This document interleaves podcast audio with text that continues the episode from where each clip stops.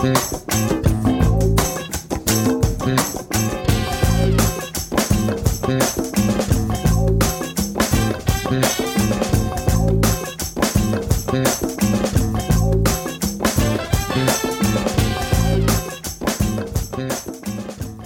to another episode of EC30. The conversation continues about racism and the gospel. We have a special guest today, Rechab Gray. Rechab, how you doing? I'm doing good, brother. Glad to be on, man. Supporting his 76ers who got knocked out in the first round, but we're not going. You already know. you would bring that up. I hear you, man. that's that's a different podcast. But, but let me let me tell you guys a little bit about Rechab.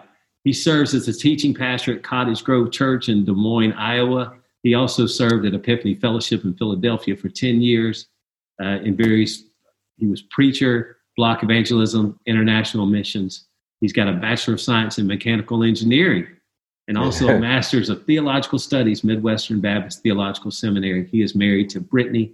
They have three children, Aaron, Zipporah, and Jonathan. And my name is your host is David Graves. A little bit about EC30. It is the Ethnic Conciliation Birmingham group had been meeting over the last three and a half months weekly on Zoom calls to talk about racism, oppression, both historical, present day, uh, really listening to our Black brothers and sisters give us insight, biblical perspective, maybe how the church or we as individuals haven't lived up to the gospel in addressing racism. Uh, we prayerfully listen to them, walk through scripture, and now we do that monthly to supplement those monthly meetings that were weekly meetings, we now rolled into this YouTube and podcast series of EC30. The conversation continues, inviting pastors, speakers, teachers from around the country to weigh in to encourage and challenge us about racism and the gospel. With that recap, I'm going to say a quick prayer and then we'll jump in, okay? God, we thank you for this day, for your glory, for your faithfulness that extends through all generations. Lord, thank you that you're faithful even when we're faithless. Thank you for the truth and uh, veracity of your word that you can ha- you can shine light in dark places by the power of your spirit. Cause us to uh, confess sin for your glory, for the glory of Jesus Christ. We pray this for the sake of your beautiful name and your glory. Amen. Amen. So, Rechab. Let's let's go. Question number one. Yeah. How do we seek out our own blind spots in regard to prejudice, biases, or racism? And what questions should we be asking? Yeah, it's phenomenal. Uh, loaded too. Um, I would first off say, like, I think that there's a necessity for us to recognize, first off, that we have blind spots in prejudice, bias, and racism, even before we can learn to try to seek them out. Um, you know, the passage that comes to mind uh, for me, it, it, shows up in both Luke's gospel and in Matthew's account. Uh, Matthew 23 is where it shows up in Matthew's account. And he basically gives a woe to the Pharisees. Um, and he says, For you, you tied mint and cumin. And he's talking about all of these really small grains, right? And he says, But you have neglected the weightier matters of the law, justice, and the righteousness of God. In that same context, he gives woes and he he's basically telling them, like, you say that you were on the side of the prophets, but actually you're on the side of their murderers, because you build the tombs of the prophets. And you're actually, it's basically saying you're in business, you're in a family business with those who killed the prophets. And they would have obviously said, No, sir, we we are not in business with them. We we we we're on the side of the prophets. And Jesus's point he's making is that though you say now that you would have been on the side of the prophets, your trajectory is literally in line with the activity of those who killed them. Mm. So you you you stand in the same pathway. Um, it's almost like whenever you know snow happens, right? Snowfall comes down. Uh, you you have kids who love to play in the snow and they walk in a particular direction, right? and and then you can tell when someone has turned and gone in an opposite direction because you start to see footprints in another direction well what jesus is saying is that the people who killed the prophets were walking in one direction and i can't tell where their footprints end and yours begin because you're walking in the same exact direction as the, those uh, people who killed the prophets. And so, um, and so, I would say first off, recognizing that that can be any of us. We're all susceptible to that, and the only way to kind of recognize, man, am I still in line with the people who have been re- prejudiced and racist in the past? Is to see does your your ideologies and your thinkings and your justification even of racism line up with the people who were justifying it back then um, and and so that kind of leads to that second part of like what questions should we be asking we should be going back and first off asking the question how did especially in this nation if we can get particular how did christians justify racism in the past what language did they use what kind of argumentation did they have? What passages did they bring up to justify racism in the past? The kind of racism, right, that all of us in the present would denounce as evil and wicked. How did those of the past justify what we would now say is wicked? And if my thinking and my ideology lines up with that kind of justification, I need to be concerned that maybe I'm justifying today's racism, racism in the same way that people did it in the past. So yeah, it's yeah. almost it's almost like the person who says when you use the word justification, and I, love. by the way, I, I, I, love this. That the person who says, "Well, I never owned slaves." Well, mm-hmm. yeah, I, that's true. I didn't bite the apple. exactly. exactly. When, when, I wake up today, guess I, I have that chasm of sin in my life. Exactly. It's from the biting of the apple, the fall of man. Absolutely. Right. I didn't own slaves. You're right. I didn't bite the apple. So, uh, absolutely, that is awesome. Absolutely. So we think in terms of trajectory. I love that too about what verbiage did they use and what language were they using, and then how were they justifying that uh, yeah. to with their behavior in the in the same way. What are, what are we justifying now in our own lives? How does it compare to the life of the gospel?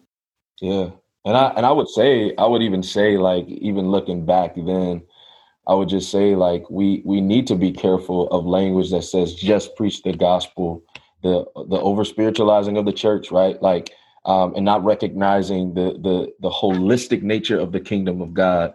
Uh, I think it was Danny Akin who said, you know, sin uh, has caused cosmic, spiritual, and physical problems. Then the gospel has a cosmic, spiritual, and, and, physical response.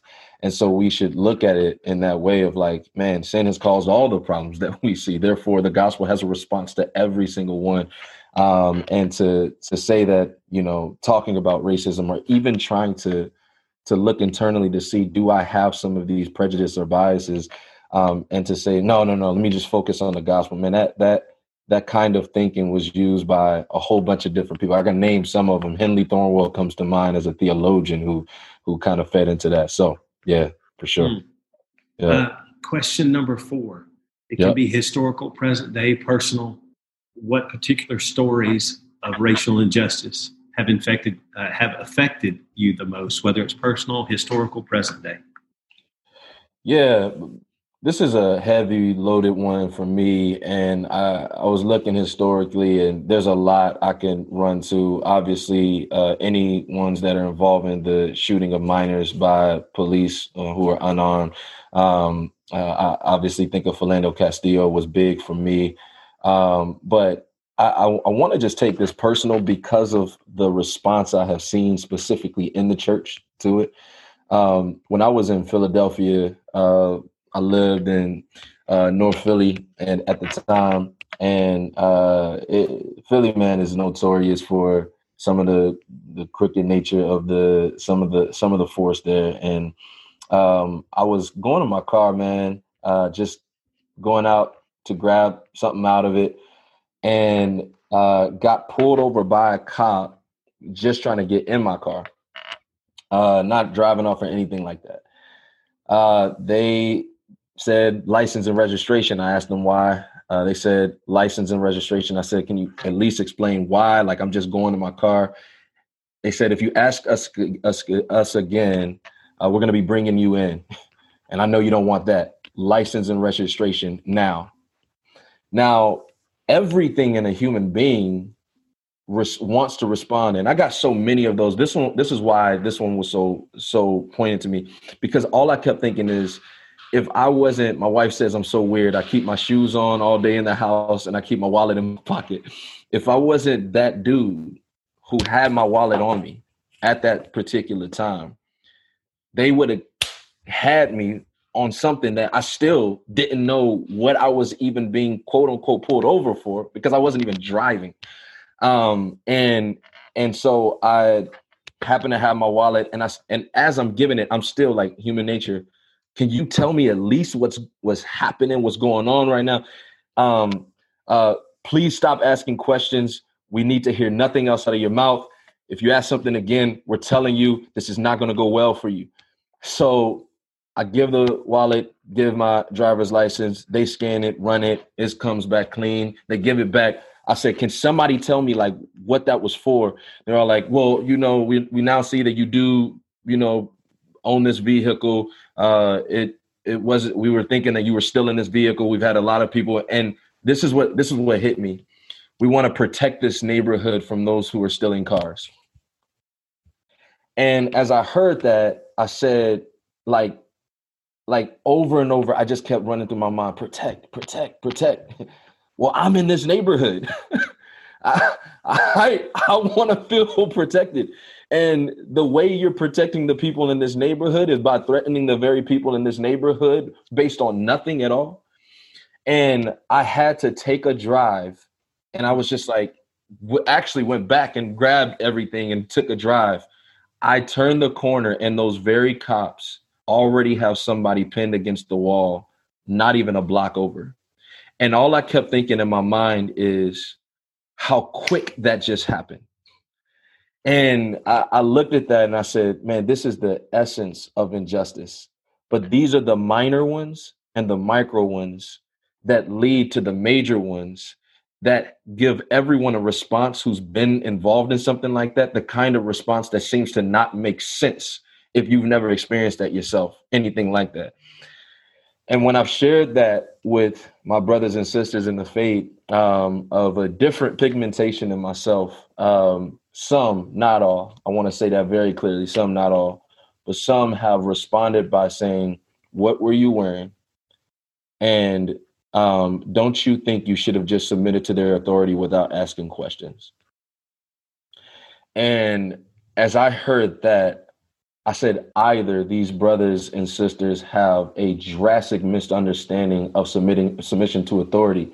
Even Abraham got to ask God questions. Can we like just like just be honest about the scripture and and I'm like if asking a question that makes sense is lacking submission to authority, um, I become nervous about those who are in leadership with that perspective. One, um, but two, I, I wonder if they're applying that same kind of uh, theology and ideology and philosophy to everyday matters that don't involve uh, police and black men. So that would that was the one that shook me, and it shook me more probably because the the subsequent conversations I had with Christians. And how quickly it moved from what happened to you to the next person when you went to go for your drive to decompress and what just happened. Yep. Yep. So fast yeah. and I, I, will openly confess that the pod, the people in our group, but also anybody watching and listening, never had that experience. I'm white. I wake up white, go to sleep white, going to die white, and going to live eternally white. Right. Yep. yep. but yep. at the same time, by God's grace, the, the being able to have a sense of brokenness over the fact that happened to you, hmm. whether it was uh, profiling, whether it was just, hey, uh, some guy had an itch that day, whatever it was, it wasn't right. And it just, it goes back to when people say justice for all. Yeah, that's not justice for all, right? Yeah. yeah. It doesn't, it doesn't line up with America's ideals and it definitely doesn't line up with the gospel. Yeah. Mm, yeah. I'm sorry.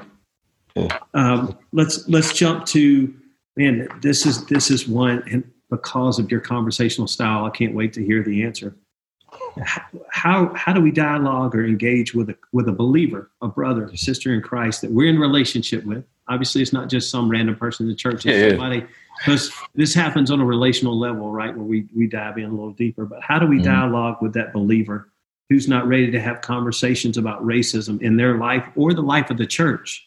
Hmm. Is this different from it not being ready to have conversations about abuse or uh, caring well for others, pornography, any other type of uh, sin issue that we tend to address in the church? Hmm. Man, that's a phenomenal question. Um, well, one, one I would say, like, I, if someone's not ready to have a conversation, um, I, I often ask the question people are, are usually not ready to have a conversation either because they've experienced the suffering of the topic or they have been proponents of the sin involved in the topic. Those are usually the the major two reasons why people are not quote ready to have a conversation um and and for that reason, it needs to be first understood. Well, why do you not want to talk about this? Um, that kind of leads to the second thing. I think I think that the kind of sin issues that implicate us indirectly are the kinds of sin issues that we often run run away from the most. So, um, for example, let me take a topic, a different justice topic that ain't race.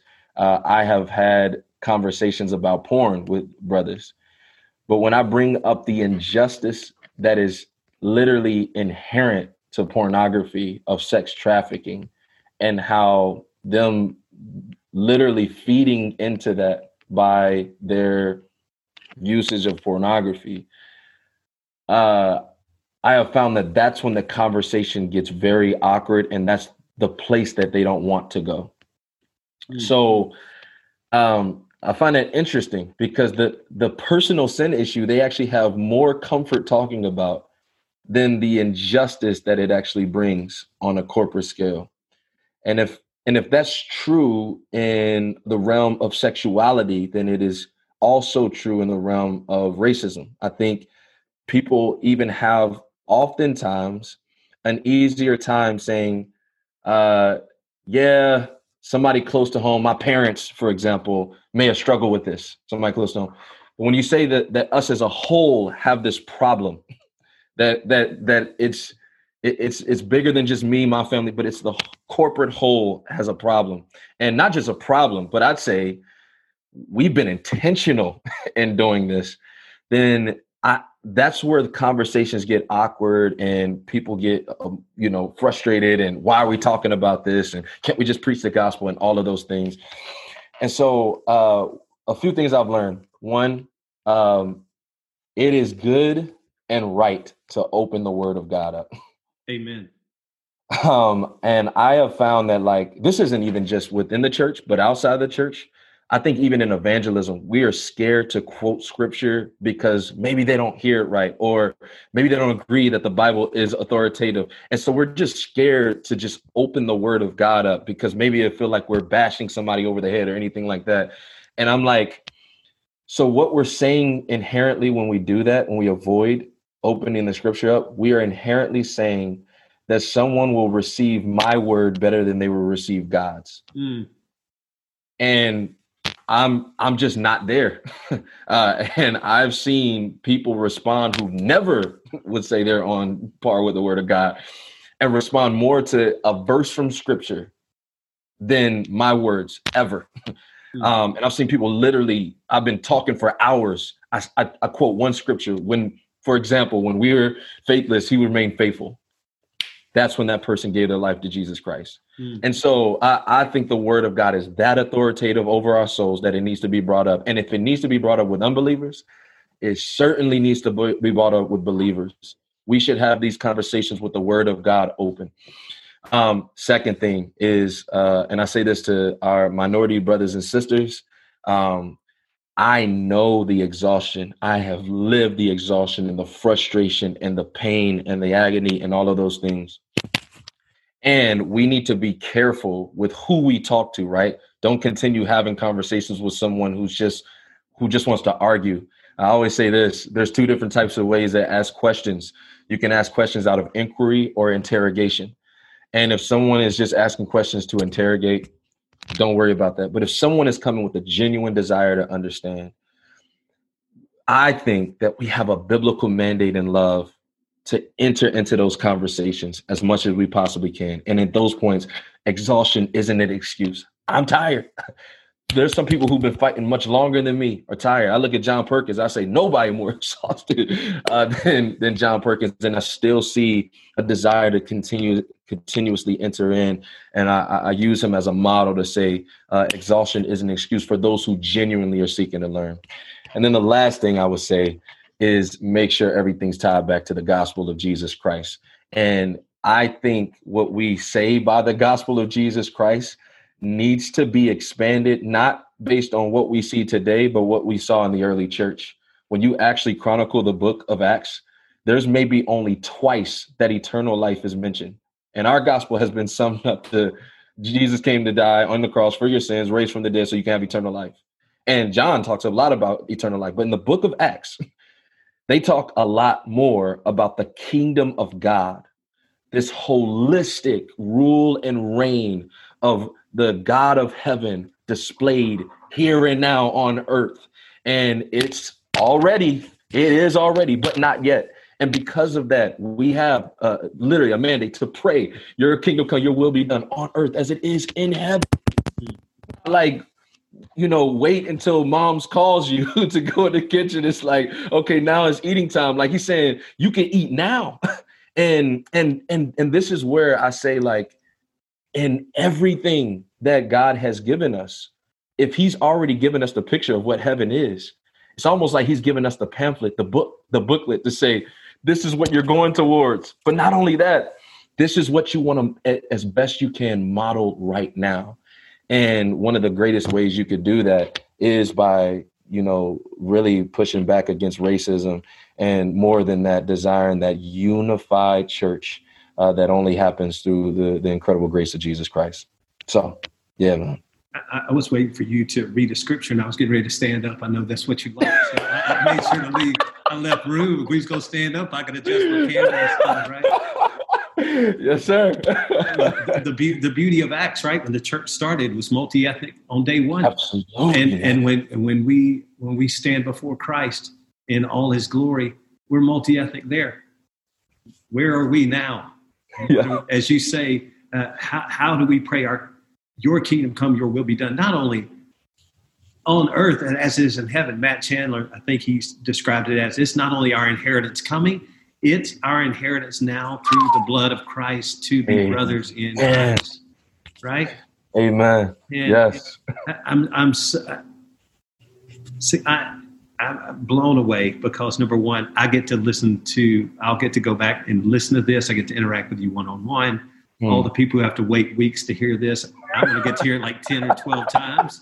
Uh, and then not spoil it for them just because of so, so much richness, right? I'm sitting here taking oh, all, all notes. Uh, so, Rechab, would, would you do us a favor? First of all, thank you by God's grace and, and His glory. Would you pray for us? Absolutely. Mm. Absolutely. Uh, Father, we are so uh, grateful for you, uh, obviously indebted to you. Uh, we're so thankful for the incredible work of Jesus Christ, the finished work of Jesus Christ. I love what Ephesians says that um, we should be eager to maintain the unity of the Spirit and the bond of peace. And um, I love that we're maintaining a bond that you've already forged. Um, God, we just thank you that uh, that this work of reconciliation, this work of uh, true unity, has already been accomplished, and we just desire to live it out, Lord. And so I pray uh, for uh, the local churches in uh, Birmingham. Uh, I pray for uh, the Big C Church in the in the globe, and particularly in this nation, God uh, that we will see that picture in Revelation 7. And not only that one, but the, the many chronicles of pictures we see throughout the, the scriptures, the multitude of nations uh, that we see throughout the scriptures, the life of Jesus Christ and who he went to and who he talked to. And that we are not only compelled to pray for what that will look like in heaven in glory, but that we will be compelled to fight for that right now, Lord. Uh, do all these things uh, for the wonderful glory of your matchless name. And we pray these things in your son's name, Father Jesus Christ. Amen. Amen. Amen. Amen.